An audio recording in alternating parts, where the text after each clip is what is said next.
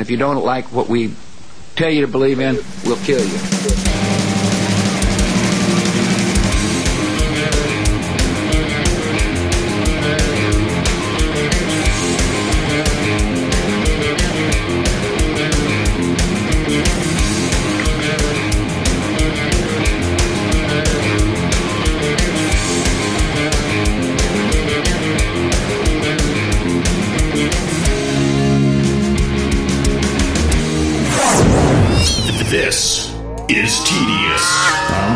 therightstuff.biz. All right, welcome everybody to Tedious. I believe this is 1006, 1005. I don't know. It doesn't matter. Anyway, I'm here. I'm with Warren and Alex. Jesse is out. He had to take care of some business today. So we're doing the show. Welcome everybody. How's it going? Hello. Good morning. Doing well.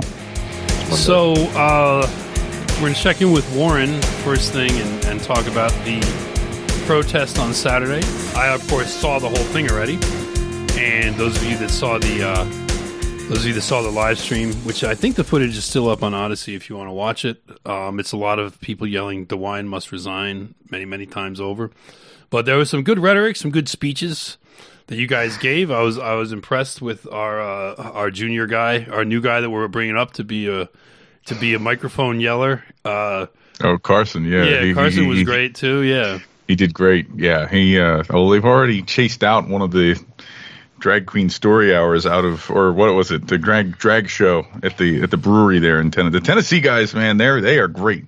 yeah. Tennessee guys are fantastic. I love, I and it just it's confirmation bias for me. I've always loved Tennessee. Tennessee is like my favorite So southern we had a southern we had a. Yankee Dixie Day of Unity because We did. We had Tennessee guys coming to Ohio, and then we had our Atlanta guys go out front of the offices of Norfolk Yeah. Southern themselves. Uh, and, and protest wearing hazmat suits. I didn't, I didn't know they, they were were going to do that, but that was that was some local Some initiative. were- that was still pretty good, though. South Carolina and uh, a couple Yeah. other. I mean, I, I don't know where all the states, but that was like a deep South NJP thing. So Yeah. uh, South is is the South is rising again. Well, think about it. I mean, think about this. Because of white unity, because of white solidarity, you had Southern guys going out and saying justice for Ohio. Yes, Kind of remarkable thing. it Kind is of a remarkable thing. Yeah, Uh, and yeah. that was our first time we did two protests in two locations, uh, which again shows that we're growing in strength and the ability to coordinate these things. and then Patriotic Alternative does this 400 person. That was impressive. I, I, I'm I'm I'm just like you know, come on, Mark. Like, what are you trying to do? Make us look bad? Well, here's here's the thing though. Like, there's a very different situation in Britain. I know. One in Britain, people, white people live in cities. Yes, and it's a much more urbanized and closer together country. Like there's more cities and they're closer together. I mean, there's more cities in America, but you know, it's more densely populated in Britain. And the whole of Britain, you could drive across it in from you know from like the top from Scotland to London, you could probably drive in like twelve hours or something like that. Like it's not very you know it's the whole thing is Yeah. kind of small relative to America, where you know for us, it's like everybody that wants to come out to one of these, is they're driving like two, three hours, maybe five, six hours. You know, it's a day of travel at least for almost everybody because everyone's so spread out. America's very sparsely populated, except in big They- cities. Patriotic Alternative did a 400 person uh, protest. Yes. They Yes. did an anti-migrant protest and they had 400 people. it people. was a it was like a rally. It was an Yeah, actual. it was rally. public. It wasn't. Had- it wasn't yeah. just a. It wasn't an event. It was. It was public. It was in a park. It was amazing, and no Antifa showed up. Uh, I don't think they had a fight with the cops. I'm sure cops showed up to stand around, but I don't think they had an altercation with them. And the other issue is that that housing issue is really hot right now. Yes. in in both Britain and in Ireland, and they're kind of feeding off of each other. It's like health, finally healthy competition between British and Irish. Yes. Yeah. Um, so yeah, that was pretty impressive that they actually had 400 people out there. And they weren't But, all uh, like they were they were townspeople. They were like the people came out from what I saw. It wasn't it wasn't like 400 um, patriotic alternative activists, but Right. No, they've Uh, been you know, they doing this also- a lot recently. They have rallies. Yeah. people come out to them to see what's going They- on. Are you sure there, were, there weren't more than that? Because I know I know what they're, they're uh, they have a lot of members. They're, they're, they this do. is this organization's got like 16,000 people that are members, and I think it's got 500 ish that are activists, probably more now. Well, they they uh, the patriotic alternative. I think they were. I feel like with some things they're like a year ahead of us. They started a year before we did, didn't they? I mean, I know patriotic alternative was around for like a year or for two while. before the For- NJP. For Yeah, a while, it was just a few people leafleting, and then it seems like they I know. they blew up.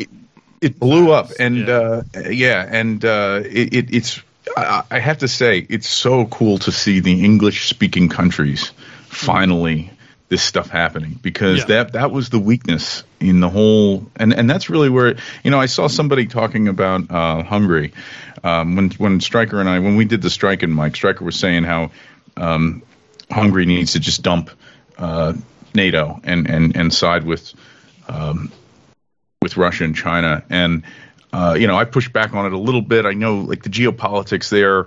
And then there was the, the Hungarian guy who still was posting in the comments, made a big post about why Hungary shouldn't do that. But he, he, he made one good point. He said, what, what Hungary is waiting for is for you guys in the U.S. to get your shit together and get things done, you know, there in the U.S. Not just Hungary, but like the whole rest of, of like the smaller countries in Europe as we shake things up here, that's where the opportunities will really come for the, the smaller countries in Europe.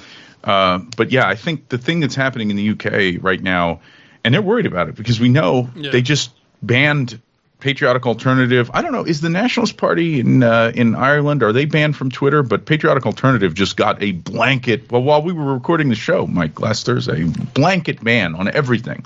Um, Yes. They're scared.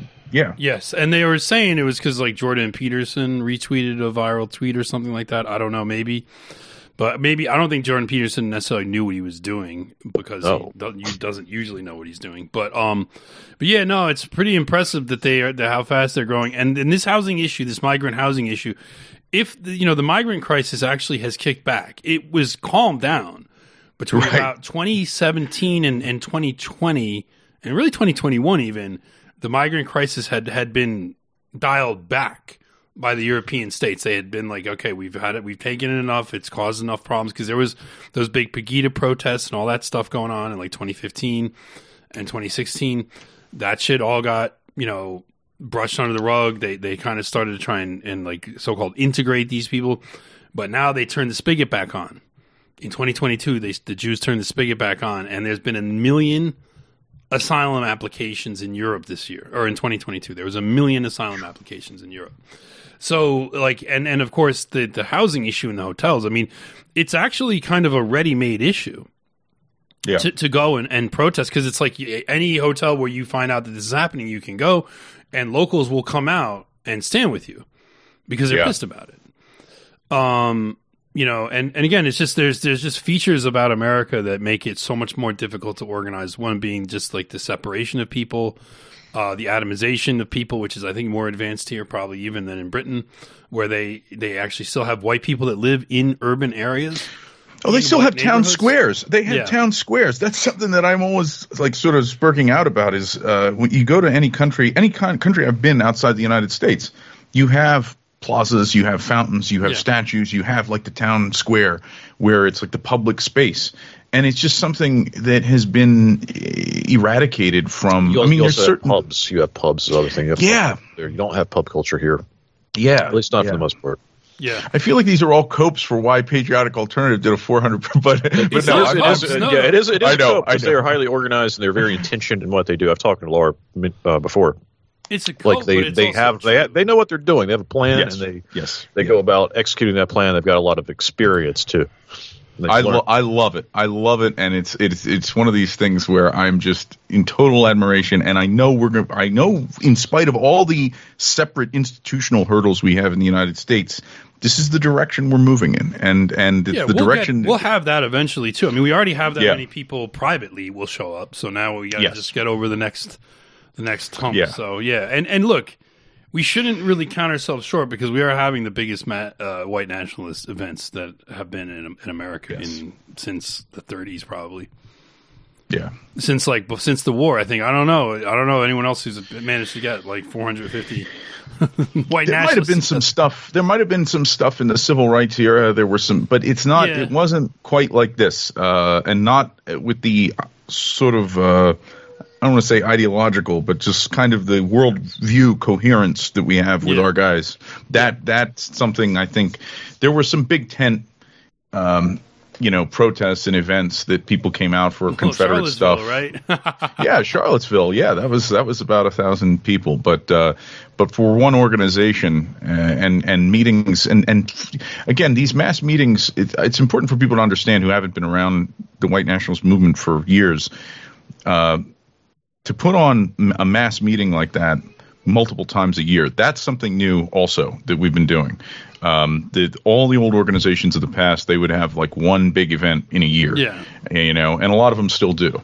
And the, those events would not attract the numbers that we're that we're getting. And we're the quality of people, I have to say. If you've been around, the quality of the people just uh, I know we keep saying it, but it's absolutely objectively true. It just keeps keeps The other going thing up. About patriotic alternative is there is no alternative to patriotic alternative in Britain. They have conquered that entire market, so to speak, or Yeah. region, however you want to conceptualize it. There are no other groups that are competing or vying for their membership at this point.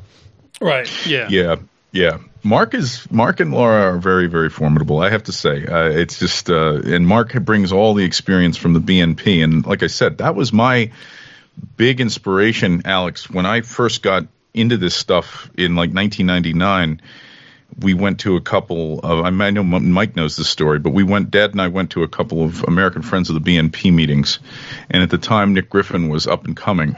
And that's when I first heard of when I was following things over there. I first heard about Mark Collett. He was a real young guy then, but uh, I at that time I I thought Nick Griffin. I was looking around at America, and and you know the, the alliance was still around. Pierce was still. I mean, Pierce was right down the road from where we lived. We would see him from time to time.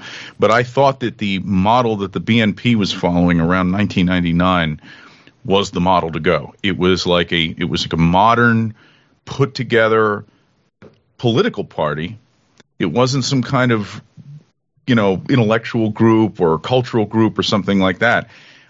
It was a modern political party with just clean cut, cool guys, great speakers, but they were very radical, you know. And then over the five years after that, five or six years, um, they watered down their ideology. They had a number of problems, and the whole thing fell apart. But that was my inspiration. I remember thinking like I want to be like this guy, Nick Griffin, at that time, you know, in 1999. So Mark carries with him all the experience from the great organizing. They used to do this festival, the Red, White, and Blue Festival, I think it was called. It was this huge open air, like you know, out in the country, tents and music and everything. So uh, Mark is bringing all that experience to what he's doing. Uh, so it's yeah, it's great, and it's it's fun to just we we're all like looking at each other, kind of learning, like, oh wow, you did that.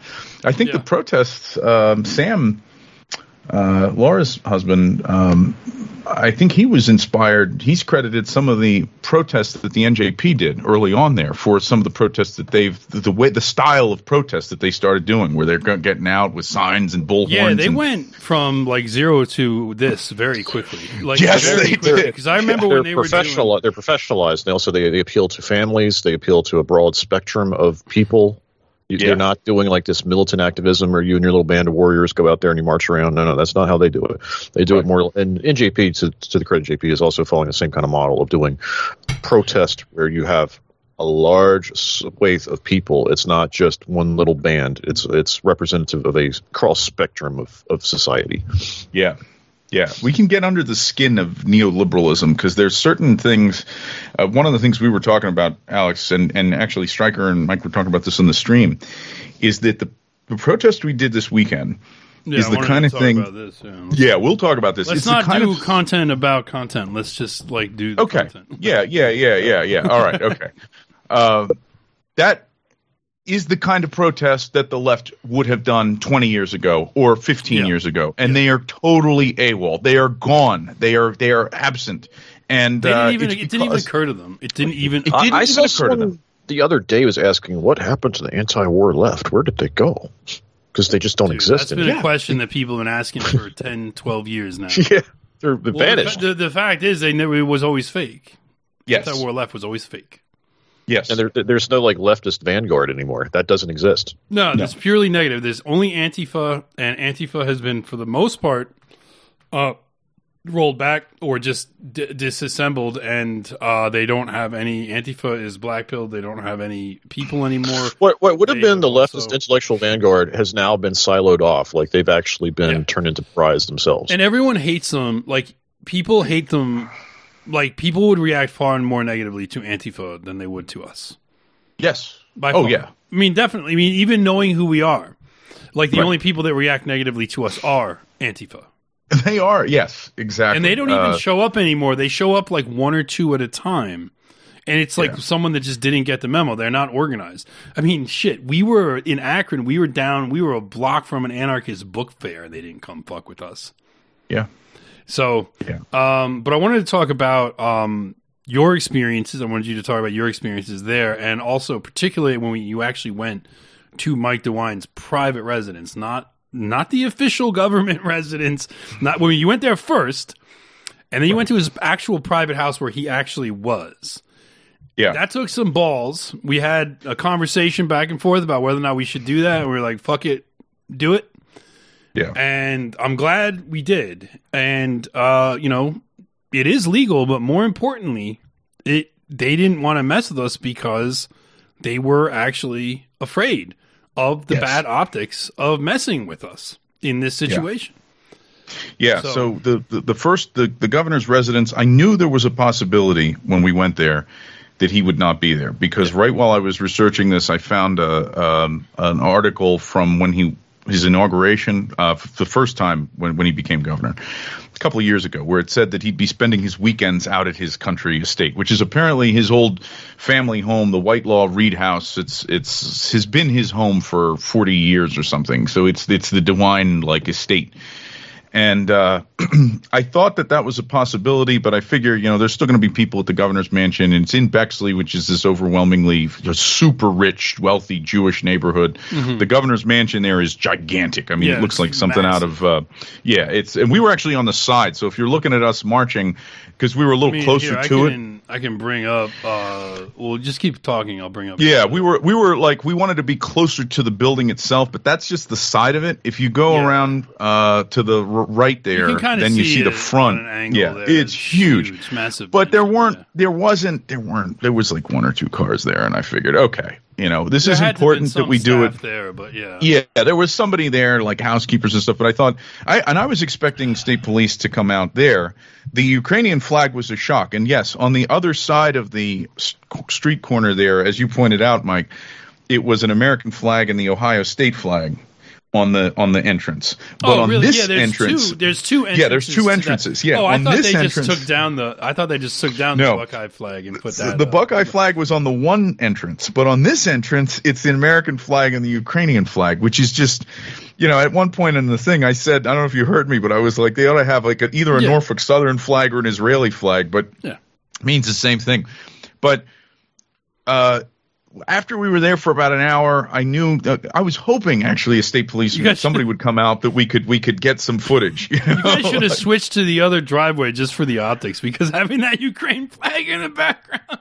oh well, no. I I mean, we wanted to be under it. Yeah. Like, you know, we made a lot of points about it, and uh, Yeah. it's just because Yeah. it's talking about his priorities. This motherfucker, he has, uh, he, like I said, he banned the sale of Russian vodka at the start of the Ukraine war. This kind of like signaling.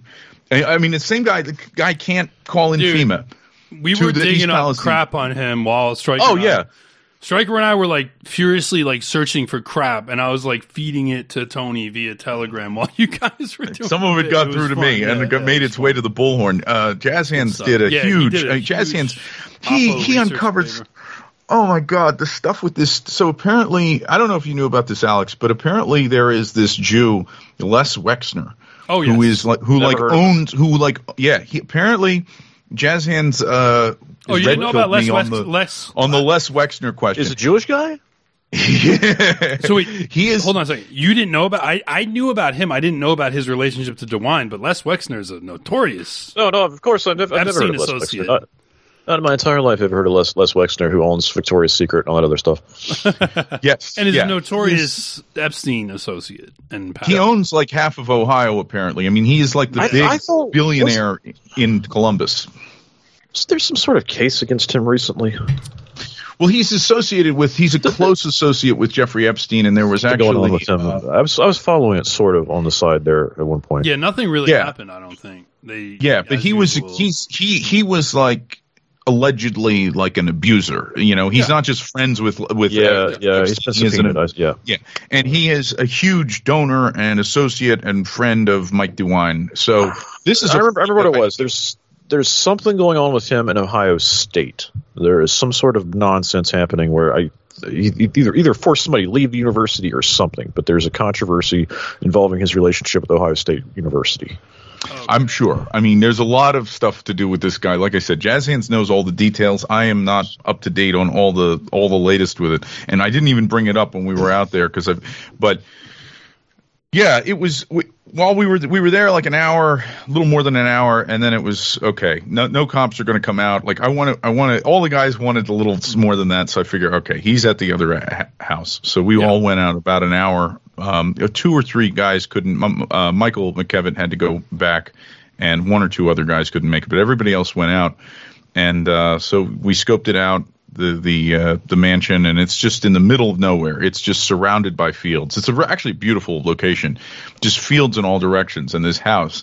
And it was funny, Mike. When I was telling you when we marched up, it's much closer to the road than. Uh, than it looks in the Google Map Street View. Yeah, Google So- Street View so- distorts everything, so it always makes So I had look this- further away. Yeah, I had the big bullhorn, you know, the one we used in Milwaukee that's like Yeah. for Oh, mounting Yeah, on a truck. The big mama. Yeah, and I was planning on using that, but when I when we drove by and I saw how I'm like, I'm not going to push it. I'll just use the handheld one, the famous one. because you, you don't ever want them to hit you on some technicality like a noise regulation or some crap, even though Right. it's you know. But like we said, you know, um, and and uh, you know, you look this up. It's totally legal to picket the homes of state officials in Ohio as long as you stay Yes. don't don't trespass on private property, which you didn't. And uh, additionally, they didn't mess with you. No, Um, they didn't. I thought they would. I thought. I mean, I, I, thought at least they would come and talk to you and be like, "When are you guys getting out of here? How long are you going to do this for?" But they didn't even do that. And as we, as Striker and I made the point while we were watching, because Striker and I had, I couldn't make it all the way out to Columbus. Striker had something to do, so we did. We hosted the live stream, and most of the time we were just listening, but while also while like furiously like researching stuff to try and, and send to to you and Tony to talk about. But um, you know, Striker made the point. He's like, well, you know, when you have the moral high ground, that's more potent than any legal defense that you might have. And this is something that we've encountered in all of our protests. Uh, is that we get very muted response from the enemy. I think the most action we ever got was in Fargo when the, when that whole like anarchist Yes. bar emptied out to come troll us. But that was just a that was just like a verbal massacre. I mean, we just destroyed them, and we had all those boomers at the VW, um, you know, VFW bar come out. And like yell at the anarchists with us, so it shows you that like just the average people will will side with us. And and of course, in that place, we went into the VFW and the, we told them what we were doing and who we were, and they said, "God bless you, thank you." Finally, someone speaking up and all that stuff. So, uh, just like what happened with you guys in, uh, with Striker and them in East Palestine, and it would have happened here, you know, if we had gone to East Palestine, which is something we thought about doing, but we figured we should actually go protest at the seat of seat of power itself. And so the moral high ground is it's it's really puts this sh- armor shielding on you. And you know, we were talking about the patriotic alternative demonstration and the housing issue in Ireland and Britain. Well, we actually have a housing issue here too. Uh, it's not as pronounced, and it's easier for them to hide these people Yes. because America is so much bigger, so much more sparsely populated, and so much more atomized that they could put a bunch of migrants up in like a Days Inn someplace and nobody would know or care because it's on the roadside somewhere off the highway, some little town or something. But um, because we don't have these this kind of same cohesive um, living spaces that Europe has, but still we have the same issue because illegal immigrants are being housed by the government, not just refugees from Ukraine or Afghanistan, illegal immigrants crossing the border from Mexico. I keep bringing up the fact about the um, the Holiday Inn in New York City, where they're spending ninety three thousand dollars a day to put up the illegal immigrants that are being shipped to New York City from Texas, and that's a ten million dollar contract the city has with that one hotel to do that. And uh, so, and meanwhile, I don't think that East Palestine has seen anything like ten million dollars. Even that wouldn't even No, be adequate, but they haven't even seen anything like that. And so, where is the the issue? I've always brought it back to with this is housing because it's like we can talk about the chemical spill and the ecological damage and all those things, but to some extent, that damage has been done. So that and that people need to be held accountable and needs to be cleaned up and it's terrible and all that stuff. But why are people still sitting in the middle of it? This is to me unconscionable. And I can't. I've said this a million times and I'll keep saying it. And it's just like you know, some people probably have moved out and are staying in a hotel on their own dime or are staying with family members. But some people can't afford a hotel and maybe they don't have a family member they can put them up. So what are they supposed to do? Well, they're staying in the Right. town. Yeah. Where else are they there economically? And and of course the other issue is we talked about when FEMA comes in, all of these issues get taken care of.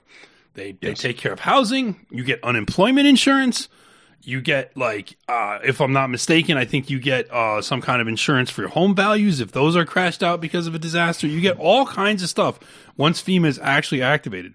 So the state of emergency forces them into action. What happened after Striker went to East Palestine is they uh, sent a FEMA assessment manager or something. They sent like a team of people to assess.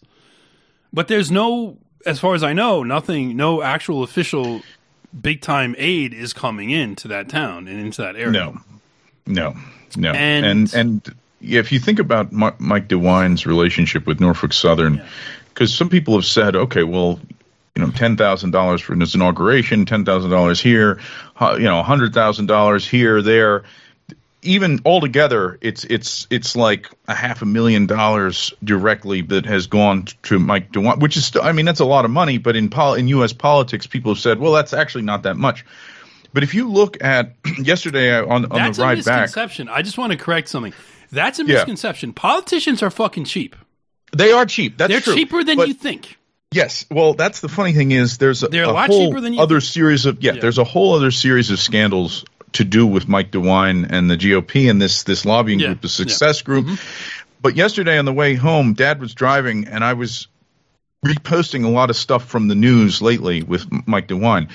And you, you got to think about uh, one of these Republicans like this. It's not just his relationship with Norfolk Southern; it's his relationship with all the other businesses and you know lobbyists that are working with him. So if he just throws Norfolk Southern completely under the bus and just declare now he has been pushing them a little bit because you know frankly the heat's coming down on him. Optics. Yes, optics. But if he just completely goes all in on Norfolk Southern, then all the other people who have paid him a lot of money to look after their interests are Yeah. then going to look at him Yeah. askance and they're going to find another Republican to replace him. You know, someone who's not going to be that so willing to do that. Now, if the heat gets too great, he will throw them under the bus. You know, but that's why we got to put the pressure on, and that's why liberals on Twitter, you see them. Uh, I saw them responding to uh, the libtards, uh, responding to uh, another post about Mike DeWine, where these liberals were saying stuff like they've tested the water and it's safe. What more do you want? You know, in, in other words, the libtards are so in that, like you were saying, Mike, they're in that partisan Democrat versus Republican thing. That they are now reflexively defending Mike DeWine's handling of this, just because Tucker Carlson and Donald Trump have talked about it. So, so, Right, so you right. actually have shit and, and also Pete defending. Buttigieg. Pete Buttigieg Yeah. is their main the main guy they want to put a wall defense around. Yeah, Right, right. So it's it's just it's it's amazing. You and I were talking about this actually while we were on the way there. We had a little bit of a discussion on this of of whether or not it's good for the partisan football to kick back and forth. And I was kind of saying it is from the point of view it draws attention to the town. But you were making the point that once it and and you're right. Once it kicks back into this mode. Now liberals cannot go out and talk about the land and the water and Yeah. the workers and the people because now it's you're helping Russia and Putin and Trump and once something authoritarianism. becomes in this country, once something becomes Democrat versus Republican, you Right. can kiss any action on that issue goodbye. But this You is also why the Republicans are not going window. after Mike DeWine because he's a GOP governor, and even though he's a Chamber of Commerce, a Bushite my GOP guy, in my opinion, Mike DeWine, until our protest, was being shielded purposely by the the dog and pony show they were putting on with Yes. with Trump and Buttigieg and whoever else. Mike DeWine was being left out of it on purpose because he's Yes. the guy, just like he was not there at the at the at the town hall meeting. And just like when he did show up, he showed up briefly for a photo op, broke his ankle, and left. Like that happened last week, actually, and they only announced it this morning Right. uh, that he actually busted his foot when he was in East Palestine last week. right. But right. but he's been shielded from the media scrutiny, um, because he can do something, because he can sign on the dotted line and declare a state of emergency, and that will force something to happen at the federal level. And he's not doing it, and and part of the reason he's not doing it is because if the government comes in and spends a lot of money, this dollar amount will be known to the public. How much how much aid, how much stuff is going into the town from FEMA, how much they've spent, what the people are needing, and Norfolk Southern is going to look bad because they're going to look like they caused. Say say FEMA gives them five hundred million dollars to to to uh, East Palestine, right? Something like that, some big chunk of money from the feds. Well, Norfolk Southern's gonna be like, well, that's what you you owe us five hundred million bucks, you know. Well, he So, already has said that. Mike DeWine has already said Norfolk Southern needs to pay for the cleanup, but that's a very How long is clever that rhetorical happen? trick. That- that's well, that's a rhetorical trick. If, if if if if the cleanup is is just minimal, like bare minimum safety, few things, then it's like okay, we did the thing. Norfolk Southern going to took do the bare responsibility. Yes. Yeah. And yeah. so- and, and uh, what he should do is have the government do it and send them a bill. Because they're not going to do shit until they're forced to either. They're not going to do anything until they're forced. They were being very hesitant. They gave $25,000 and they gave individual people $1,000 checks. And Right. they they're not going to be opening their wallets up until they're sued and they're forced to. And they're probably going to try and get some kind of lawsuit protection because they've gotten lawsuit I saw the state. The state. Uh, uh, one of the articles I shared yesterday said that they, the state of Ohio, has taken punitive damages off the table. I saw this in one of the one of the articles. Now, it was there wasn't a source there, so I don't know.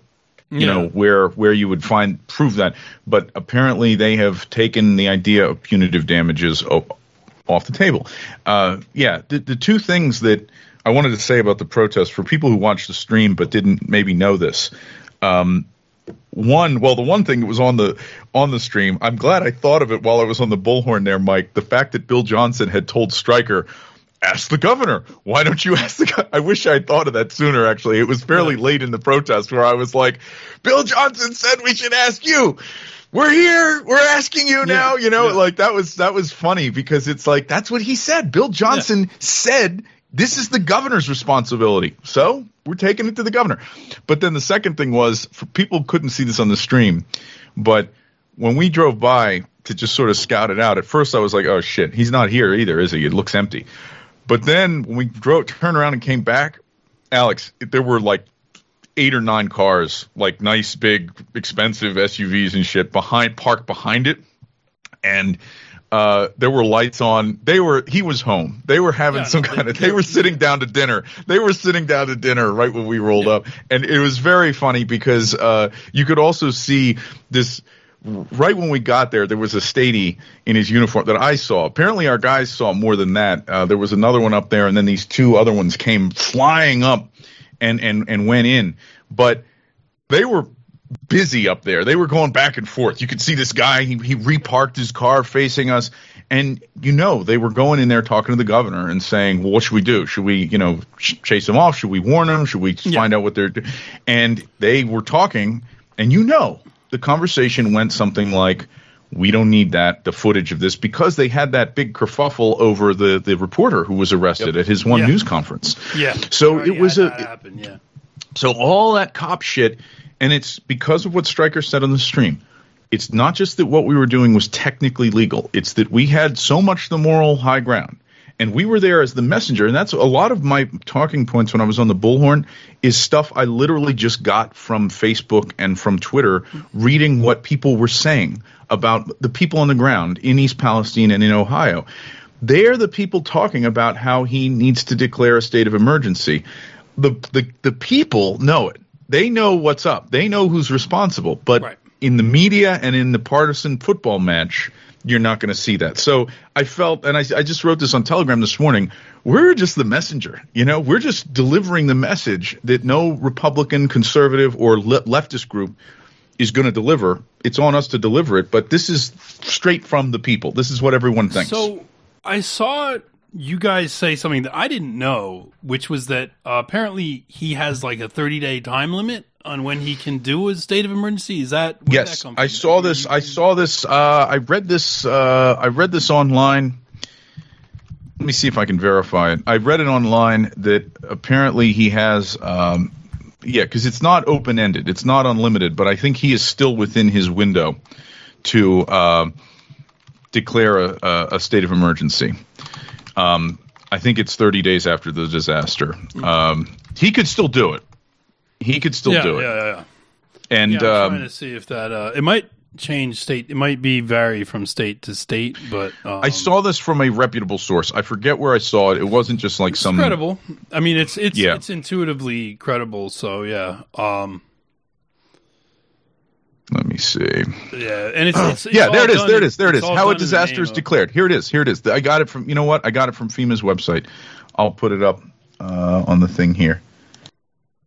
It has Uh, to you do know what? with you know limiting executive overreach and crap like that. That's the that's the reasoning behind that. But I'll uh, I'll but why I'll would send you, you. need more time than that if you think about it? You know, what Yeah, I mean? You shouldn't I'll theoretically need. Yeah, that's Right. fine. Well, you don't have to send it. I'll believe. You just Right, right. You- yeah, well, I just I sent it to you need to on uh, on yeah. Telegram, but it's this is from FEMA's own website, FEMA.gov. And if you scroll down, let me find it. Preliminary damage assessment. Where is it? Thirty days. Find. Look, I mean, as long as we have a reference point on it. Yeah, here it is. Okay, requirements. Requirements. Now, this is on how is a disaster declared FEMA.gov. Requirements. The governor of the affected state or tribal chief executive of the affected tribe must submit a request to the president through the appropriate regional administrator within 30 days of the occurrence of the incident. The request must be based upon a finding that the situation is beyond the capability of the state and affected local governments or Indian tribal government, and that supplemental federal emergency assistance is necessary to save lives and protect property, public health, and safety, or to lessen or avert the threat of a disaster. In addition, the request must include confirmation the governor has taken appropriate action under the state law and directed the execution of the state emergency plan, a description of the state and local uh, government efforts and resources utilized to alleviate the emergency, a description of other federal agency efforts and resources utilized, and a description of the type and extent of additional federal assistance required. And then there's public assistance, individual assistance, hazmat mitigation grant program. Um, pre, you know, so so all kinds of stuff. But yes, I got it from uh, FEMA's website. So it says assistance available under emergency declaration says individual assistance IA. Individuals and households program is the only form of IA that may be authorized under an emergency declaration. Authorization of IHP under an emergency is rare. Housing assistance under IHP is provided at a 100% federal share. Yep. So the federal government will pay for all the housing for people in a disaster zone.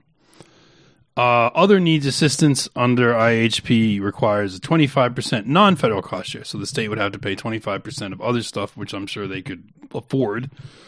Uh, and then there's also um, FEMA also has unemployment insurance for people who have lost their job because of being affected by a disaster. They they can get unemployment insurance from FEMA.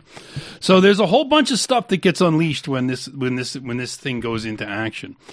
So yeah, I mean we've covered this a lot. Um, so I, I I was I thought it was fun to watch you guys doing it. I really wished I was there.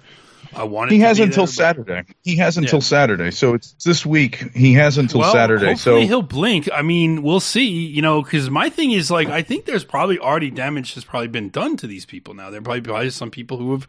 Because here's the thing, we just don't know. Some people are saying it's not a big deal. Some people are saying it's hair on fire. I don't know what happens if you breathe that stuff in for extended periods of time. I just don't know. We do know across the board, Yeah, yeah, pretty but- much everybody reports scratchy throats and itchy eyes and and some people getting skin rashes. This is not hair on fire stuff. This is like average the people. point of being a Republican politician is you don't want your constituents to think that they're some kind of victim class. yes, You want them to think that they're never victims. That way, you can continue to victimize them. Right. Yes, you don't want them to get the your idea. way that- out of the Yeah. vinyl chloride. out of the out of the carcinogen. Yeah, my dad actually he uh, from being a tractor trailer driver for years, decades, he uh, looked up the hazmat, uh, the um, basically the requirements if you're hauling that shit. Uh, the stuff that was in the oh my god, you should see it. I mean, this is bad, bad, bad, bad Well, stuff. sometimes The I stuff see that trucks on there. the highway with like crazy looking containers, and I'm like, oh god, like Yeah. let's uh, let's get some distance between ourselves and that one. You know, You can get an app on your phone that will tell you what, what's in those trucks because it's labeled. right. There's a, I think they used to call it the material safety data sheet, and they probably call it something else now. But I had to you go ever through see one that where they've got like a crazy looking metal contraption on a flatbed? It's not even like the cylindrical for carrying like fuel. You know how they carry fuel in those big cylindrical trucks. But it's like they have like some crazy metal thing like tied down on a flatbed. I'm like, what the hell is in there? Is that like radioactive waste? What is that? yeah. But yeah. Um, anyway, though, here's this is pretty funny though. So um, the media took notice. We uh, that now the media still continues their uh, refusal to say the name NJP, and this article is kind of funny. This Newsweek article um, we've got here. Mike DeWine faces calls to resign as anger grows in Ohio over a disaster, and of course we have a Nick Cannon something has nothing to do with it on this video. I, I hate that they do that shit. But here, so here we go. It says, um, I was actually wondering if this was about us at first, but it was. So it says, uh, over the weekend, the EPA took control of the disposal of contaminated waste from Norfolk Southern, which had previously been solely responsible for it, marking a transition from a state led response to a federal cleanup operation. Following the crash, officials on the ground found toxic chemicals in the soil, blah, blah. Anyway, so then uh, DeWine acted as the face of the response to the initial phase of the incident appearing in East Palestine, a town near the crash site, as an evacuation order was lifted on February 8th. He has yet to declare an emergency or disaster in his state, and so the federal response has been limited. The response from the Biden administration has also faced criticism. Video footage shared on Twitter showed a group of protester, uh, protesters outside the Ohio governor's residence in Bexley, Ohio on Saturday chanting, DeWine must resign. Newsweek has contacted DeWine's office for comment.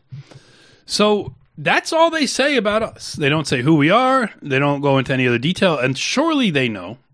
And I know they know because one of the people that uh, tipped them off is this guy Ron Filipkowski, who's basically one of these like I report on hate type people, right? Right. But um, so we've got um, then they do. Then there was some Republican Party protest over the fact This, that this is interesting, though. This is very interesting. So they did the calculation. They kind of weighed this. They're like, wait, wait, let's just plug this into the template where we say protest, uh, Republican governor bad. What is Republican governor going to say? Because it says they contacted his office for comment. Yeah, and So- he's not going to say anything. He's not going to respond to that. But but the, here is the the link that they give, which is this guy Ron Filipkowski, and if you go look at his thing, he does the track and report on the right wing, seen on BBC, CNN, MSNBC. So he's like just like a libtard that goes to tell libtards. But even he had to be very matter of fact in how he described it. Now he's a little bit more professional than just Antifa. He's not Antifa. He's like a, you know, he's a little bit higher tier than that. So he just says it very matter of factly. A white nationalist group protested near the residence of Ohio Governor Mike DeWine yesterday, calling for him to resign over his handling of the Norfolk Southern crash. Very matter of fact. He just, and then he's got a video of it there.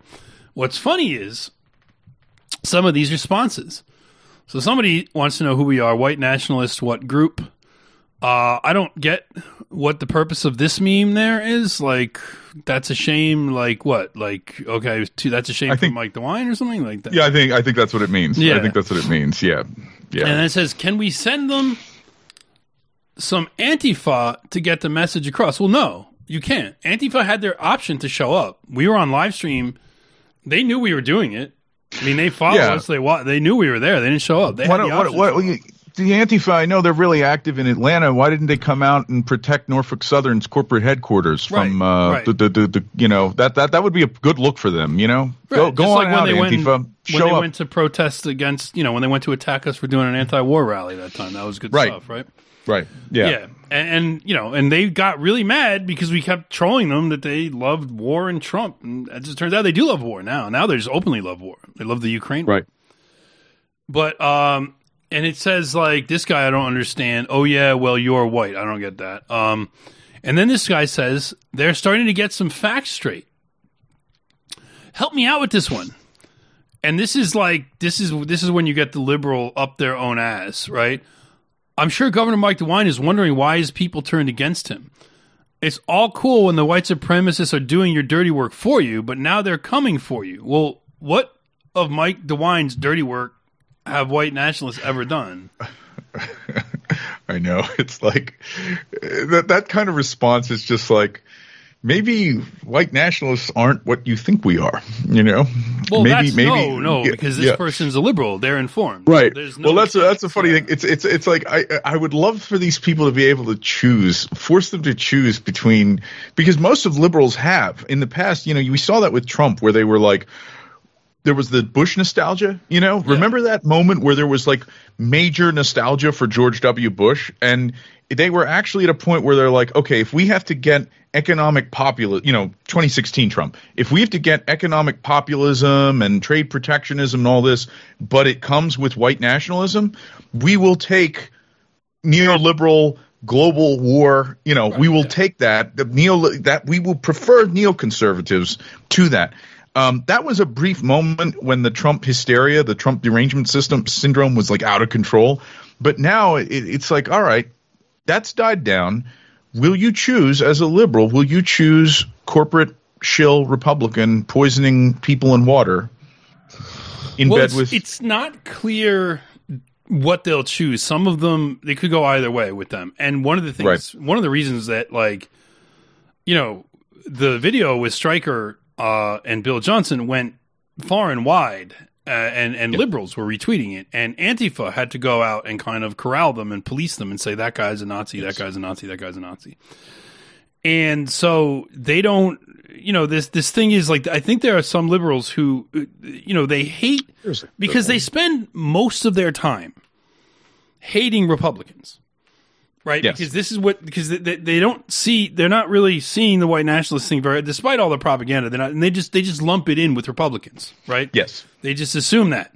So when they're shown that we're distinctly different than Republicans, and we're actually we're anti-Republicans and anti-Republicans on you know many of the same issues, at least except we mean it. Unlike you know whether or not they mean it is a question.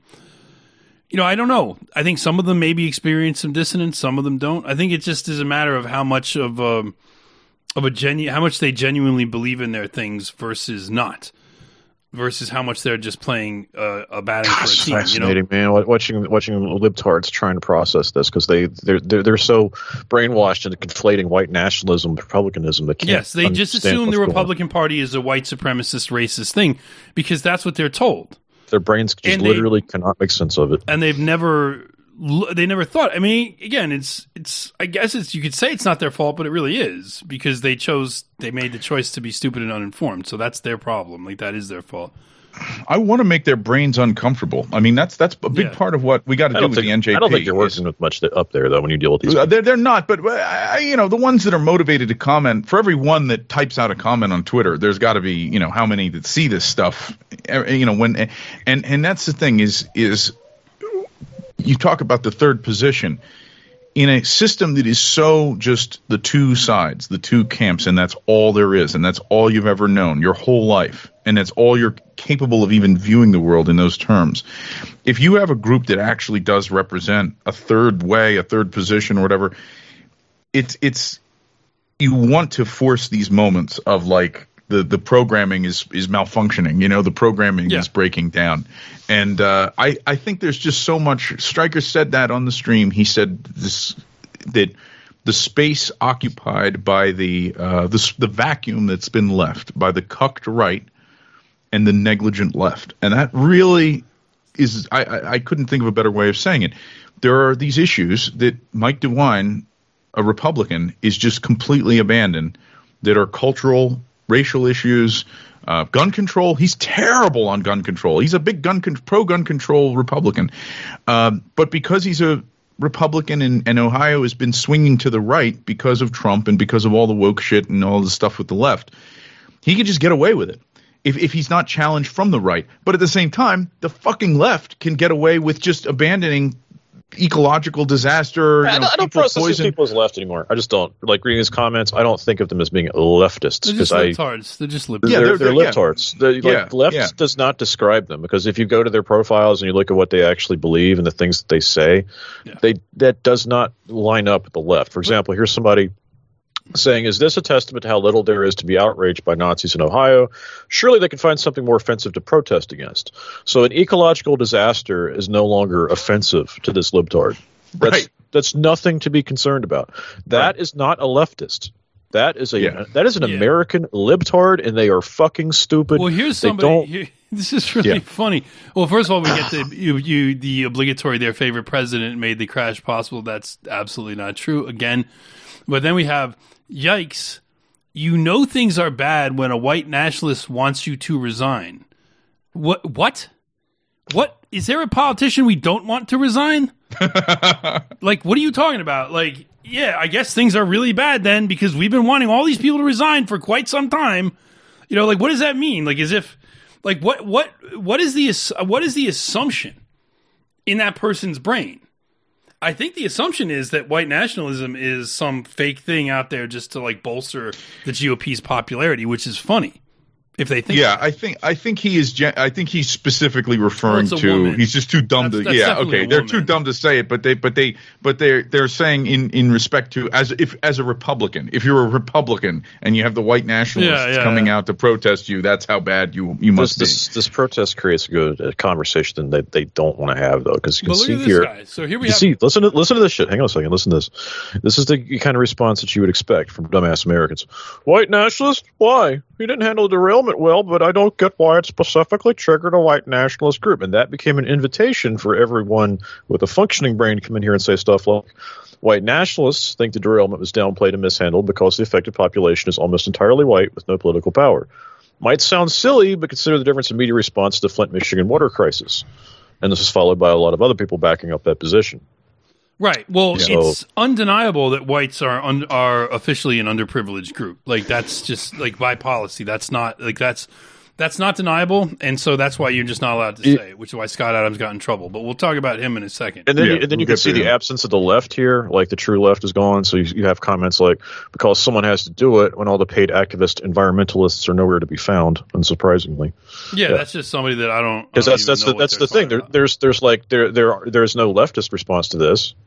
Yeah, Uh, hilariously enough, all you are getting is actually the white nationalists at this point. They're the only one, they're they're the only ones trying to do politics. Right. Yes. And and look at this person. So this is like they've got this let them fight gift. So to him, it's just a game. yeah. right? To him, it's like th- Yeah. th- there's no actual issue here. It's like, okay, well, we're liberals. Let those people destroy each other or whatever, right? Or they, Right. they have a, they, their impression is, see, if if we were to tell liberals like one of our, our our number one main objective is actually to destroy the Republican Party, they would be like, great, that's awesome because I hate the Republican Party and I want to see you guys destroy each other. I'm like, no, that, that's not how it's going to work if they're destroyed, like we aren't, we don't get, and Jews understand this.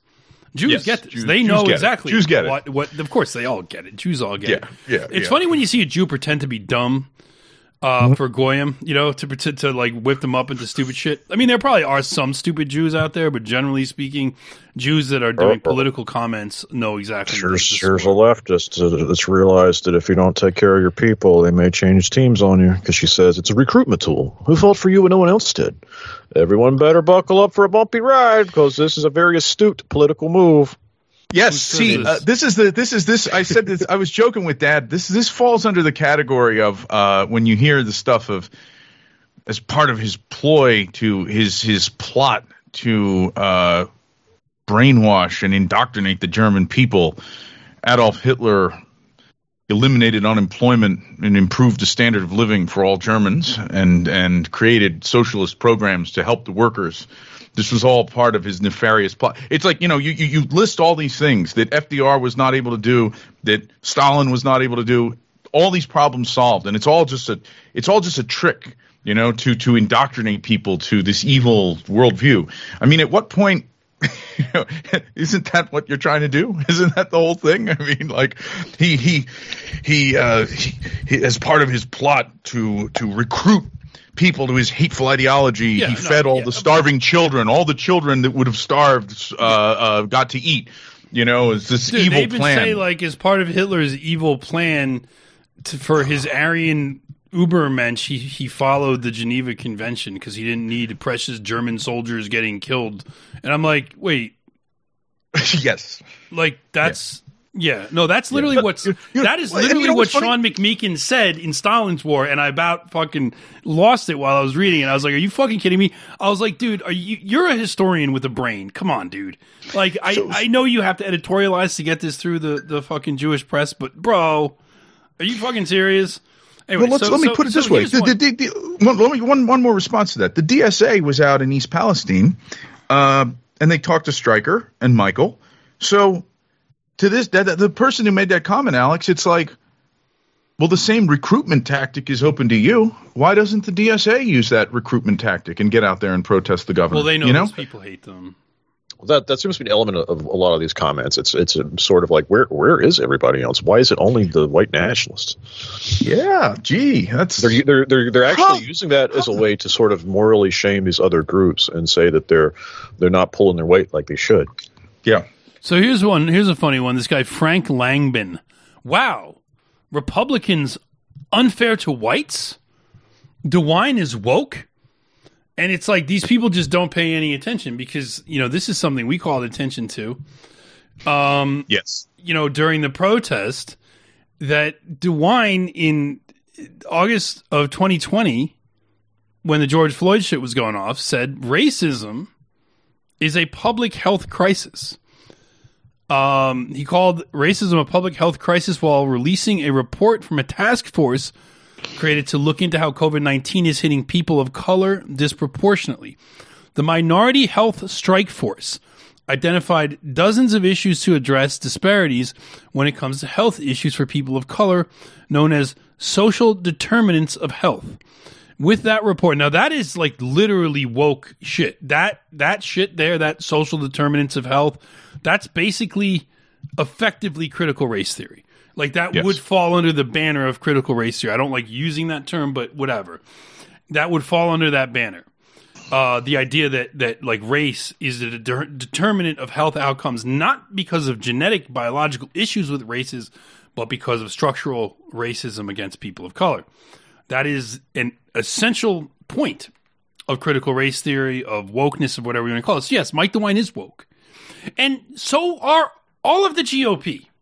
When it really comes down to it, when it really comes down to it, they're all woke. At at the level of actually doing things. You get a few of their like shit, shittier tier pundits that occasionally you know, and now they all attack wokeness and they'll all attack cancel culture, but then they just engage in it as we. we Well, you know what's it's it's interesting, Alex. The point you made there, uh, the morally shaming. You will see leftists morally shame. Well, why aren't why aren't Democrats? Why aren't you know environmentalists out doing this? You will see that. But what you will not see from, and this just shows in in a way how much worse the right in America is. If Pete Teft and the local NJP guys go out to demonstrate for Jupiter Paulson, you are not going to see any conservatives on social media saying morally shaming the Republican Party, saying, "Well, why is it left to white nationalists to speak out for this girl? Why aren't the why aren't the local Republican Party or the local conservative groups why aren't they out? Why is it fall on white nationalists to speak up against this African migrant who brutally murdered a girl and is not get, getting justice? So it's like that just shows you how the yeah th- that's how Mike DeWine is able to do something like that because Right. there is literally no one on the right who is going to actually call him out on that. Well, the, Uh, the Republican Party is an anti-political organization.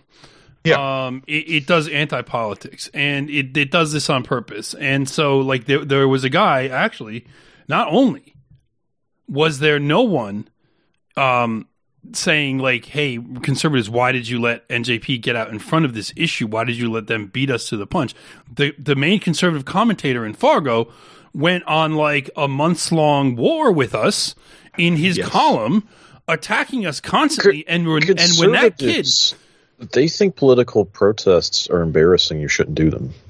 Yes, and and certainly That's- at that's the how they pundit, feel about it. Certainly at the pundit level, they they do, but they also think they're annoying and they interrupt their grift. I, I, uh, I work nine to five. I can't do a political protest. I have a job. I have a jobby job. Well, that's Yeah. something they're also encouraged to say by these pundits, like that fat guy. I forget the guy's name. The fat dude, that chubby dude Yeah, I know in who you're Fargo. talking about. I forget his name now. He was a real piece of shit, though. And Oh, God, even, yeah. it was even so bad that when that kid, remember when that libtard like basically ran over that MAGA kid, that Groyper kid? Yeah. There was like Yeah. a kid who I think he was probably Groyper or something like that, right? Maybe something like that, or like a, an Yes. edgy MAGA dude. And this guy fucking ran over him, like just on purpose. And he went to jail and everything. And, um, you know, uh, people were thinking about doing something about it, like going and saying something about it. This fucking guy, he comes out and he says, we owe it to him to dignified have like a dignified respect of his death and not politicize it, not make an issue of it. He's dead. We don't. We do. We don't. We don't. We want this kid's This is what parents. Bill, and Bill Johnson told Striker. This is what he told Striker, nose to nose with Striker. He's like, I, well, I don't want to politicize it, and that's the same thing we heard in Waukesha. Remember? Yeah. We don't want to politicize it. We don't want to politicize it. It's too early. That was that's what it was at Waukesha. It's too early to politicize it. that's what You'll Terry never, Dittrich Will you ever right? hear a Democrat? Will you ever hear a Democrat or a leftist or a DSA or an Antifa or anybody on the left say, "Well, let's not politicize this"? I don't think I've ever heard anyone anywhere on that entire spectrum, from shit lib to like trot, ever say, "Let's not politicize this." Well, we don't want to politicize it. Well, Uh, Terry Dittrich, the the chairman of the Waukesha County GOP, who ended up getting in shit anyway oh God, yeah. because he said what everyone knew. He, Mm-hmm. he he assumed that like you know it was he he didn't think that it was going to go public, but it did because we don't Mm-hmm. owe this guy shit. And uh, so he was saying all that stuff, but then he was like, "But I can't make a statement now. That would be really inflammatory." As oh, as a member of the Republican Party, and he said it like as if it was like an assumed thing that not only could he not, not only should he not say something because it's inflammatory and it's so called too soon, but he's a representative of the Republican Party. Right. Which to me, And- I'm and, like, you know, that makes you so you should say something like And and you know what? If he had stuck to his guns, we would have backed him up completely. So that wasn't just like an ambush, like "Ha ha, we got this guy. We're going to embarrass Oh, if him." he if he had If he had what he to his- said, we'd have gone out and attacked the GOP on his behalf. yes, yeah, But no, yeah. he he he he pussied out as we knew. He, frankly, we knew he would. We knew he would. we knew he would. We knew he we knew would. it. we knew he would. And his whole thing of like, uh, it's just too soon. It's not the time. I mean, when exactly How about now? is the time? Yeah, Well, is it time now? Yeah, yeah. I mean, well, it, wa- it's been a year, okay, like Yeah. uh, since it happened, and and the trial is now already over with. It's like the guy was never going to do it, and and that's the thing; Never. they're never going to. Uh, so whenever they say now is not the time, it's too soon. I'm like, nah, that's fucking retarded. That's basically you. That's just anti anti politics. It's anti politics. That's what the GOP Yes. does. They are there to depoliticize you, and they depoliticize you with things like, "Let's be more dignified than the left. Let this kid rest in peace. There's no need to make a." Well, was he killed for political reasons? Why? I mean, you know, yeah, you, you could say it's crass, but that's a that's damaging to your political opposition. If they murdered a teenager for if if one of if a Democrat if a liberal murdered a teenage boy, which I think is what happened, murdered Yeah. a teenage boy for politics, that is very damaging to them. You should attack them. You should hurt them for that Right. as revenge. You Yeah. would probably agree with it. That kid would probably agree with it. So it's Striker it's was saying about Bill. Johnson there. He was saying, uh, you know, here's a United States congressman, and he doesn't want to talk about politics. He doesn't want to get political. It's like to the lady that was chiming in there, Yeah, you know, it's I know. it's so disgusting. It's so disgusting. But that is only something you will Yeah, hear and that from fucking the right. aide or security guard he had who was like, "This is an individual matter. Yeah, He's Yes. not here for that." Yeah, the guy with his This is not a was doing DNR this like issue. He's this like- thing. Yeah, He's like, he's like, and she she's like, well, I live in the town. He's like, well, he'll be happy to talk to you. He's from New Yeah. York. He's It's from like, New York. He's from New York. Yeah.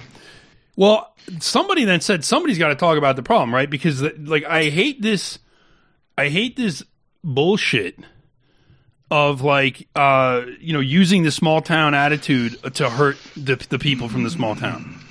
Right. Like, you don't want these outsiders coming in. You you want you let let us uh, let us like like le- be left alone to oppress you in peace. Like though we don't want these big mouth New Yorkers coming in and, You want those and yelling. outsiders? Just you want these uh, these outside train cars of polyvinyl chloride? That'll be fine. right? Yeah, and, I, and- and I, I've seen that. That that is played up in West Virginia. Like I cannot describe to you guys t- to what extent that is deployed in West Virginia. Oh, yeah. uh, the big 100%. big example, like ten years ago, uh, you know the Kennedy. Uh, which which Kennedy is it? Um, the one that came out. He's big environmentalist, and he recently came out anti-COVID stuff. Bobby Kennedy Um, Jr. Yeah, he. Uh, I've been on several He's like friends with demonstrations. James where- O'Keefe now. yeah, well, I've been on several demonstrations. There's actually pictures of me uh, at Blair Mountain with a with a uh, anti mountaintop removal sign standing right behind him when he was addressing the crowd. He did a debate with Don Blankenship, who was the worst, probably the worst coal baron that we've had in West Virginia in the last 50 years. I mean, an absolute, an actual criminal. He went to prison for it. Uh, there was a huge mining disaster. A bunch of miners were killed, and it came out that he uh, he was not following any kind of safety precautions. It was his fault. But this guy was defending the process of mountaintop removal mining, like literally blowing up whole mountains just to get at the coal. And it's a very it's a process that obviously puts miners out of work. Um, because you know you're just using dynamite to destroy the mountain. But this son of a bitch did a debate with Kennedy uh, probably 10 or 12 years ago. And it was funny because the whole way he was framing the debate was, and this is really early for the anti China stuff. Like, well, if we don't get it from us, we're the Chinese are going to do it. And he was, he was doing all this like, appealing to latent racial feeling in West Virginians and like this outsider, this rich silver spoon up his ass, New Englander, Bobby Kennedy is coming in here to try to talk to you people and I'm a real West Virginian and all this. I mean, this guy is a bloodthirsty coal baron who just like shits on the people of West Virginia his entire life, poisons them, dumps shit in the creeks, kills them in the mines, doesn't he's a union buster. I mean his company Massey Energy was like the top union busting company in the state. But the epitome of that playing up that like I'm a good old West Virginia and they got this whole in West Virginia there's this whole thing called Friends of Coal. And you they did this like 10 or 15 years ago where you'll see this sticker Friends of Coal and it becomes a cultural thing it's just a big ad campaign by the coal industry, but it became a cultural thing like your NRA sticker on the back of your pickup truck.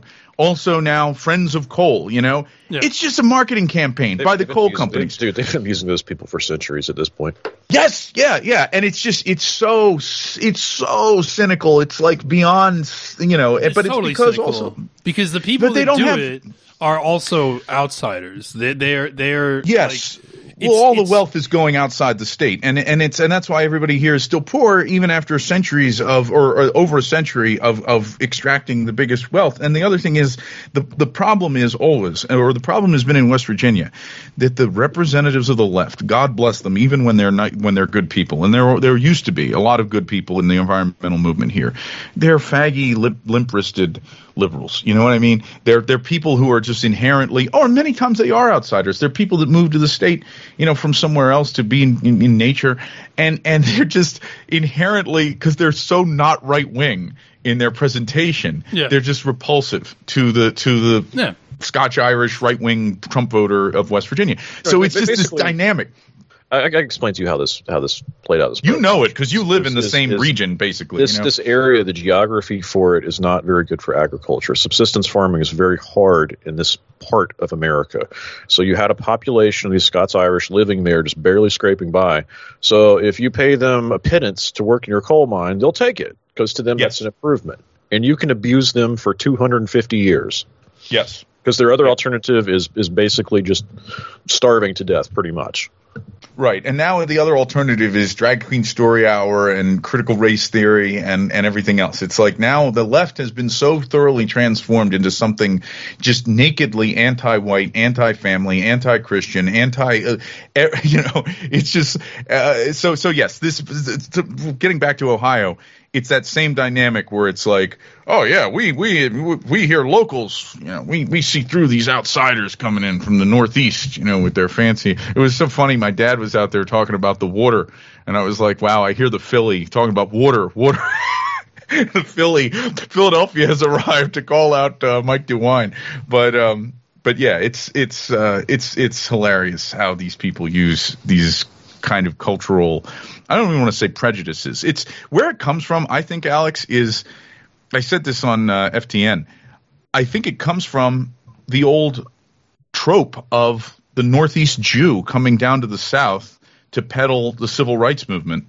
You know, that's where this thing came from the outside agitator it's like the, the the fucking communist jew from new york comes to a southern town in alabama or something and is and is riling up the blacks that goes, back, that goes back further that's carpetbagging well yeah it that's, that's, true that's it goes carpetbagger stereotype yeah, you're right. You're right. But I mean, know that was big during the whole like Wallace era. Uh, that was a huge thing. Was was the, these you know the Northeast ad, communist agitators coming to the town to sort of rile up the blacks against the whites. So it's just so funny these people. One of the interesting dynamics about West Virginia as well, the coal mining industry, is they kind of broke some of the the racial awareness by bringing in blacks and then basically forcing both groups to toil essentially as wage slaves together.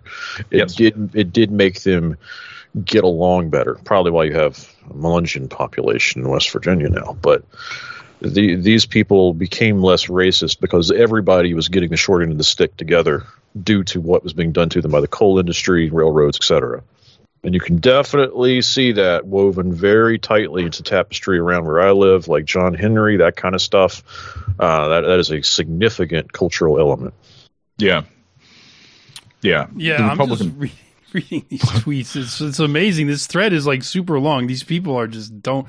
It's split between people who are like, I don't understand it, and people who are like explaining how politics works. It's it's definitely only a few people actually understand how politics works here. Most yeah. of them are just like, uh, what? I don't. I thought Mike DeWine was a racist Nazi. Why are racist Nazis protesting a racist Nazi? I don't get it. Right. It's like, well, the fact is that what ha- what's happening here is you're dumb. And uh, no, one, no, one person got it. They were like, uh, "Well, yeah, no, he dropped a bomb. He dropped a bomb on white people, and then the white nationalists came out protesting." Yeah, That's there's, what happens. A, there's a few because a lot of the a lot of people don't. Um, even the liberals that are like, okay, like I agree with them, but why would this be a white nationalist issue? And it's like, why do you think you know they it, it doesn't occur to them because they well, don't because they only interpret it in terms of anti-black, anti-Jew, anti-whatever. The the idea of pro-white is a concept that's actually like alien to them. It, that they yeah. cannot conceive of the being idea, positively. the idea that white people were victims is not something right. they they're just people. When they're victimized, they're just people. Yes. Like if if they're sympathetic for, to, to them, they're sympathetic to people who had something bad happen to them. They don't yeah. look at race. Then the people that do look at race stop being sympathetic. Yes. And then yeah. they say things like, "You voted for Trump. You deserve it. Yeah. You deserve it because Trump deregulated." And then, and then, of course, there's all the people that think they're brilliant for knowing that Trump deregulated and that like that should make us make a problem for us. And like it just, you know, you could actually look into what we're about. If you if you're confused, you could actually look into what we're about. But of course Ron Filipkowski isn't going to um, tell you who we are because that's his style guide. But also, in fairness to him, he couldn't link to our website now uh, could, if he yeah, wanted to. He had, you know, maybe like, if he had said who we were, they would have taken down his tweet. But um, this guy is also a host uh, or a guest, a frequent guest on MSNBC. So that's probably the crop mm. from whence he is drawing his audience. Right. And it's very funny. It's very funny indeed. I don't know. There's a lot more of these tweets than I thought, but yeah, there's a few people that, like I. This stuff annoys me. It just it actually irritates me. This just annoys me. Like how dumb these people are actually does like get under my skin. Uh, yeah. So we- we've already. Here's Bruce Goldberg. Bruce Goldberg is agreeing That's with the us. funniest one. That's Yeah, because Bruce it's Goldberg true. understands politics because he's Fucking Jewish, Yeah. right? Like, um, yeah. I kind of want to see the one. Uh, it says a white nationalist group, group flying a Ukrainian flag. No, you idiot. oh wait, this, this person's a Duganist, Pamela Dugan. So this person's a Duganist. Yeah. That's why they're mad. flying a Ukrainian flag, protesting their GOP governor. No, that's no. The GOP governor is flying the Ukraine flag. You idiot. I, So- now you've gone and pissed off the Duganists. Probably The- the- the- something see, that also the- confuses these libtards. That Mike DeWine has a Ukraine flag outside the governor's mansion. Like it should be a Russia flag. that person's worldview was just totally confirmed because they were like, "Oh, see, that's right. We're fighting neo Nazis in Ukraine. Russia is fighting the neo Nazi uprising in Ukraine, and now here's these neo Nazis flying the Ukrainian No, I flag in this, Ohio." no, no, no. These are all libtards. I think this. I know, I know, I know. yeah. I'm just, I know. They're they're confused. That would be funny though if they had gone through those gymnastics. You're not fighting People are. You're fighting. Uh, Russia's fighting Ashkenazis in Ukraine, right. Ashkenazis, not, not neo. neo-Nazis. Yeah. Right. Yeah, so I don't know. It's really funny. Mike DeWine, your own fascists, the ones you support and defend, are coming after you. When has that ever happened? I'm also curious, like, when has there even been an event that these people could interpret as Mike DeWine supporting fascists and neo Nazis? When has this happened? Because he's not even a tr- he's like not a MAGA t- type guy at all. He's like a Bush type. I'm sort of curious. What? It's just because he's a Republican. This Right. is literally just light switch brain of the worst sort. And it, and it it actually annoys me. It's starting to get under my skin. And, does and it? kind of- It doesn't. I- I just laugh at it. no, I mean, it's this funny, is so but like. also like I'm also just like God. I just, I actually enjoy seeing them like twist in there. I, I, I like making the. I, I think if we're taking mean, the uh, it, existing I- things and and creating problems for the like creating some cognitive dissonance there, then uh, with these people, mission accomplished. I mean, that's that's about as much as I can I can hope for from from them. You know, is to just give them a little bit of like, well, what? What's funny is the ones that say things, and it's a minority that say things like something is wrong when I actually agree with white nationalists. Yes, Like there's, there's, a, a, lot of people them. that say that. yeah. So I want to read this guy that says enough. Why did it specifically trigger a white nationalist group? And somebody who has an anime avatar, which is probably one of our people, comes and says East Palestine is 95% white, which is why the government isn't giving them any aid. Right. And then someone else says white. and I think Alex already read this. Um, read for yourself. Although Twitter doesn't allow posting of. So our people caught on to this. So yeah, Yeah. that's that's interesting. Yeah. Anyway, it's a this is a fun thread. It goes on and on a, and lot, a lot of conservatives, though, they, they see that because they've, they've heard uh, everybody being called a white nationalist for so long. They just ignore that. They're like, oh, they're doing a protest. Oh, You're here- just here- calling them white Oh, nationalists. here, They're- here someone, Excuse me some- one second. someone got to the bottom of it. Okay, so this guy, this guy is this guy figured it all out. This guy Coral Time. He, he's got he he's this guy is a political genius. He gets it. They know they only vote Republican, so they need him to empty the seat for a new one that doesn't have this bad a reputation yet. what? Yeah. So no, this guy, this political genius is saying that we we we're we're doing some kind of Machiavellianism on behalf of uh, the GOP because we know we know Mike DeWine's reputation is destroyed. So we're going out there to protest. Destroyed him. by what, though?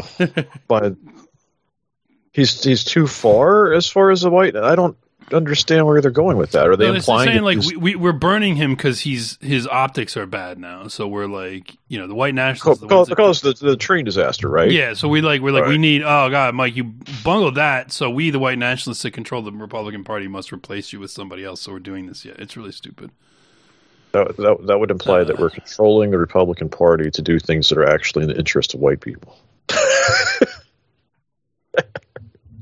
yeah, so it's funny. You're actually getting a lot of actually as it goes. There's more and more people. It must have been at some point, like maybe some of our people caught on to this, or just more sympathetic people.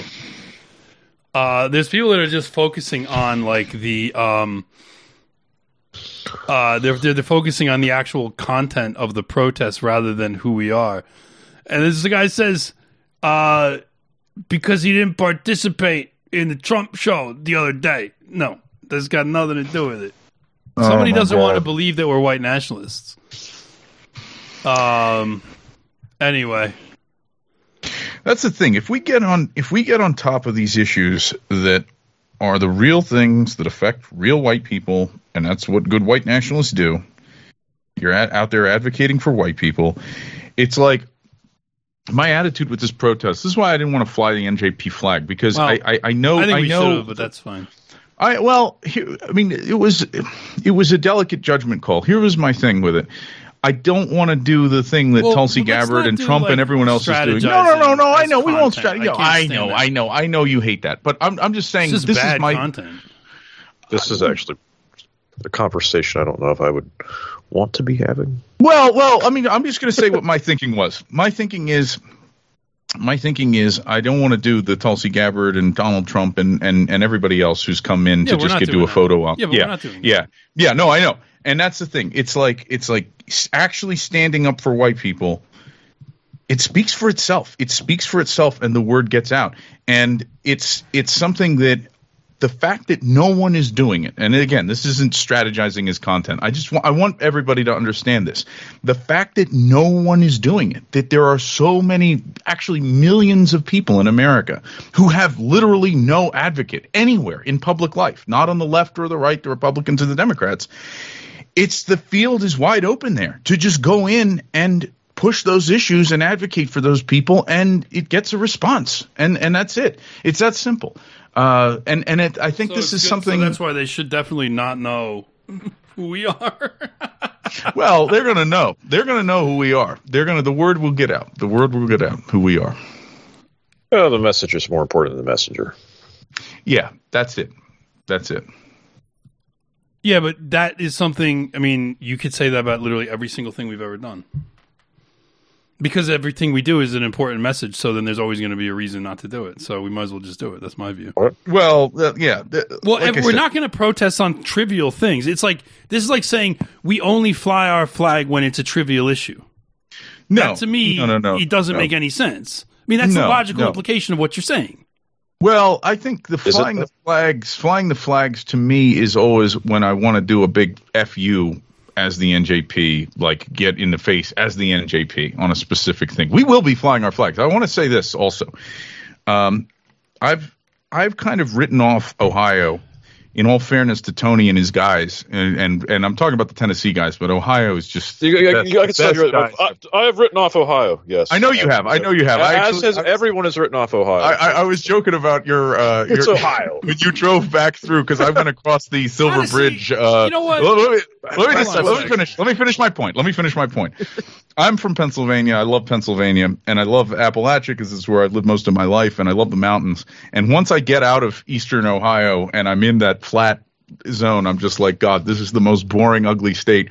And I don't really know the differences really well between Ohio cities. Uh, like the different, the, the cultural, political differences between Columbus and Cincinnati and, you know, places like Akron. But we have spent so much time there now with the NJP.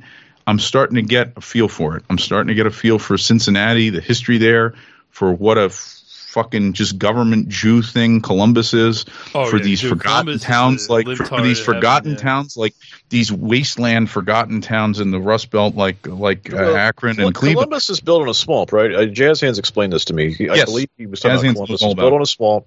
Uh, it's an artificial construct, and, it, and boy, does it show. Right. Yes, Well, and, here's and, and, uh, well, I'm almost done. My point is this: uh, you talk about flying the flag. I after this protest, Mike, I want to fuck with the Ohio GOP. I hate the Ohio GOP. Mm-hmm. I'm getting a feeling every time I go out. When I go to Ohio, and I go out, we went out to eat at this big public place, and there were so many good, like just solid white people there. Ohio is really uh, there is you talk about a swamp of corruption right there with the Ohio GOP and it's and after this protest I feel it's personal and we're heading into an election season and I want to I want to mess with them I want to make Yeah. their li- I want to make the GOP's lives more difficult and I want them to know it's the National Justice Party doing it Right. No, of course. I, and I'll just say this: like the whole Ohio so so shitty. Like I get kind of tired of that because, like, let's be honest, America sucks. Like, there's no state that's particularly worse than any other. no Ohio really sucks No, yeah, okay. It's the uh, geography okay, there hold on, hold fucking on. sucks. All right. It's terrible geography. It's not the most attractive natural beauty state. I will grant you that. Okay, that's all. Like to, to just like oh, everyone always like half of the this Norfolk Southern shit when it first hit, like a lot of it had devolved online in right wing spaces to like, well, Ohio's a shitty place anyway. It's like fuck, right. Okay. I don't, look, I don't look telegrams. So I don't see that shit. Fuck off. But I get tired of this because first of all, Ohio is one of our top groups. Okay, it's one You of know our they biggest told me? and most well organized groups. So like, I don't shit on Ohio. Like Ohio It's is like because it's because the misery of living in Ohio forges them into stronger. Well, This is good. what they said. This is what they said. Okay, I got to repeat this because it was so great. We were discussing, I'm discussing with the Ohio guys how shitty Ohio is. And what either Tony said it to me or one of his top guys said it to me. But Tony was right there when he said, he said, what you got to understand about Ohio is it is so boring and so shitty that the white people living here, we have nothing but each other. And so it's created this bond. And it was a great point because I see it with them. It's like all the white people living in Ohio, uh, they have this, you know, it, it, it, all they have is each other. Um, but yes, I really feel personally for the first time, I, you know, I've been to Ohio now a number of times. We had our big me- meeting there, but I feel personally invested now in the outcome, the political outcomes in that state after this protest, like I never have before. Uh, and I and I again, I I want to. The, the Republican Party is the big obstacle. We got to go after the Democrats too. We got to go after the left, but we go after the left by sort of doing what we just did, which is um, occupying the space that they have abandoned on certain issues. But these Republicans have to be they have to be held accountable, and uh, it's fun. It's a lot of fun doing it. It's a lot of fun doing it because they don't expect it. They don't. They're not going to see it coming.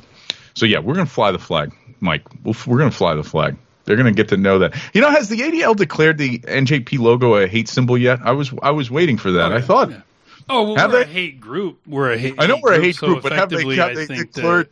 Yeah. effectively, yes, and and like Striker said, he was pretty sure Bill Johnson had like a flash of recognition in his eyes when he saw the NJP logo. Not that he necessarily knew exactly what it was, but these people all get Jew training. Uh, they Yes. all get ADL seminar training, so he probably at least like had like a dim memory of having seen it in some like fucking seminar the ADL gave to these people on recognizing hate groups or whatever. Speaking of that, real quick, this National Day of Hate shit. Um, so we had no idea when we decided to do this protest, like a couple days after the town hall meeting, we were like, all right, might as well just go do a protest Saturday. Let's do it.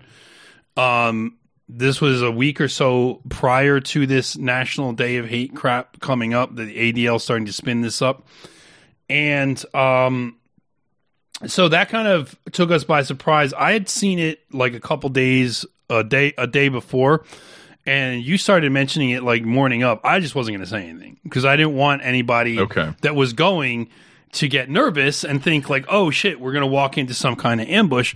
But I was like, they're not going to associate us with the day of hate, and they didn't. And and I was No, saying because of didn't, our yeah. message, they're not going to associate us with that, and and uh, nor did they do it to the Atlanta guys. So Get- uh, that, that fucking day of hate shit. When people saw that, they were just like, "Oh, stupid ADL making Well, up stuff again." they made it up, but they, they had a group like some phony as fuck, like literally fake as fuck. Anybody can see through it, like Telegram group that started a few months ago with like a few hundred followers.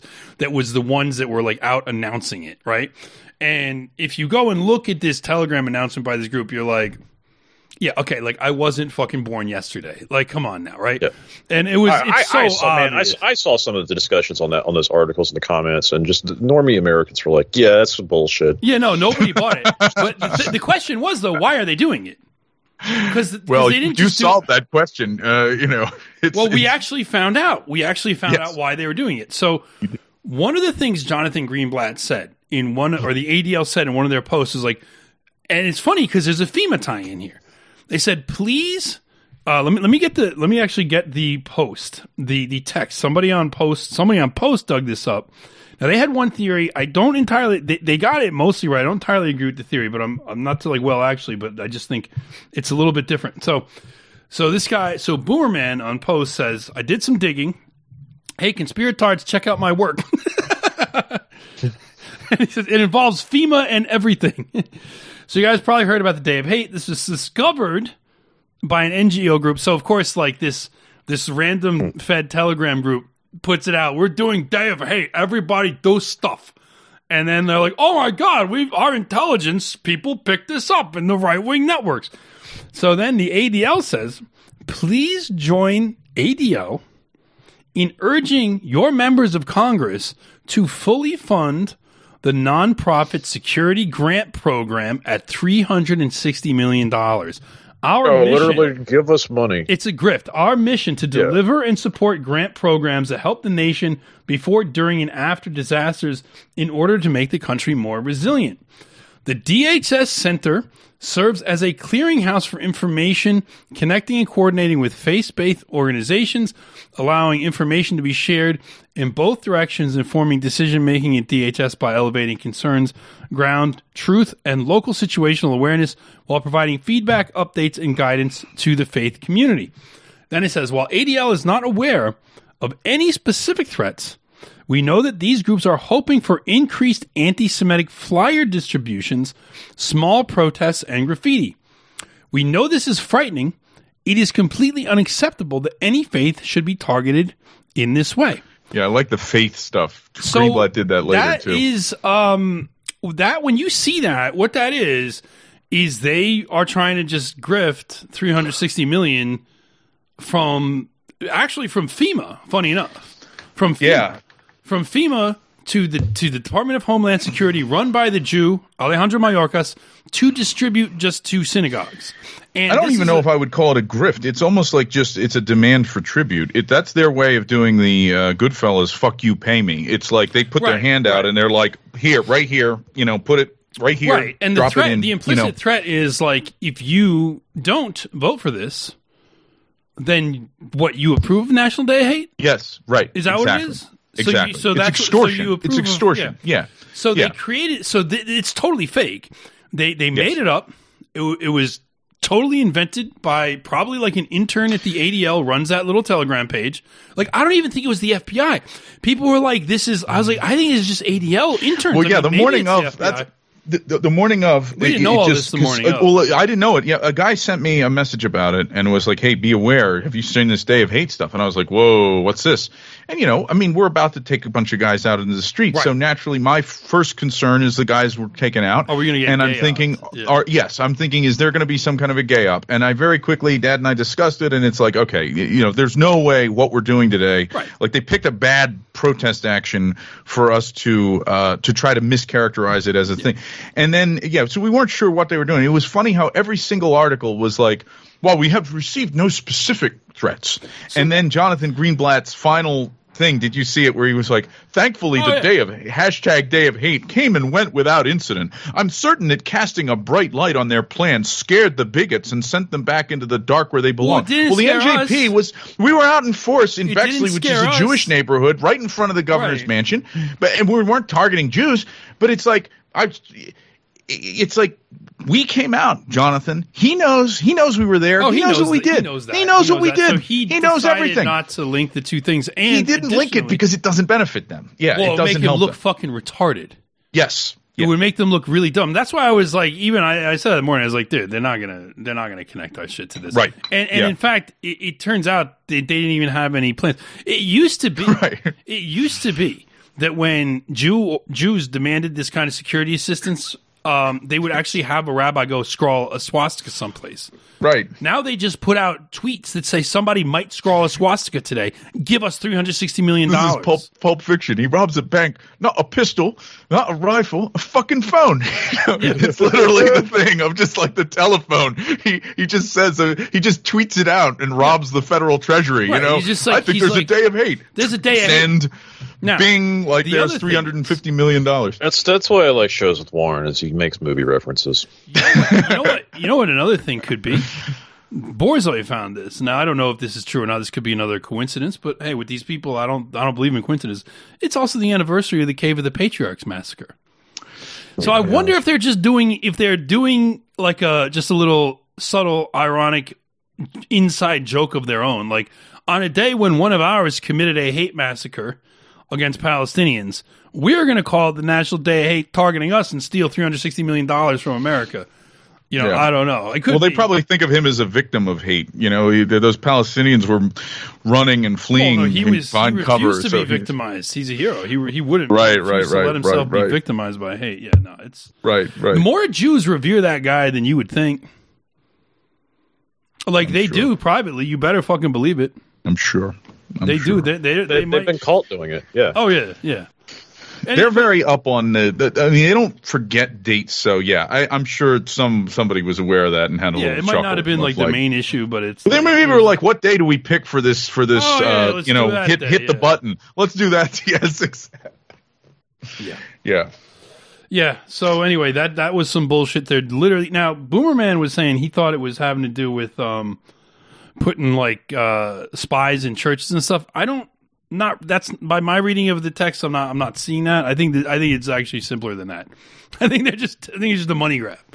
Now Yeah. the, the feds are putting spies in churches, absolutely. But I think this Yeah. this is just Jews like pay up, Whitey Yeah. and and so yeah and and it's just you know the fact that these people can do this when and, and it's the ironic that FEMA is is involved here as part of this.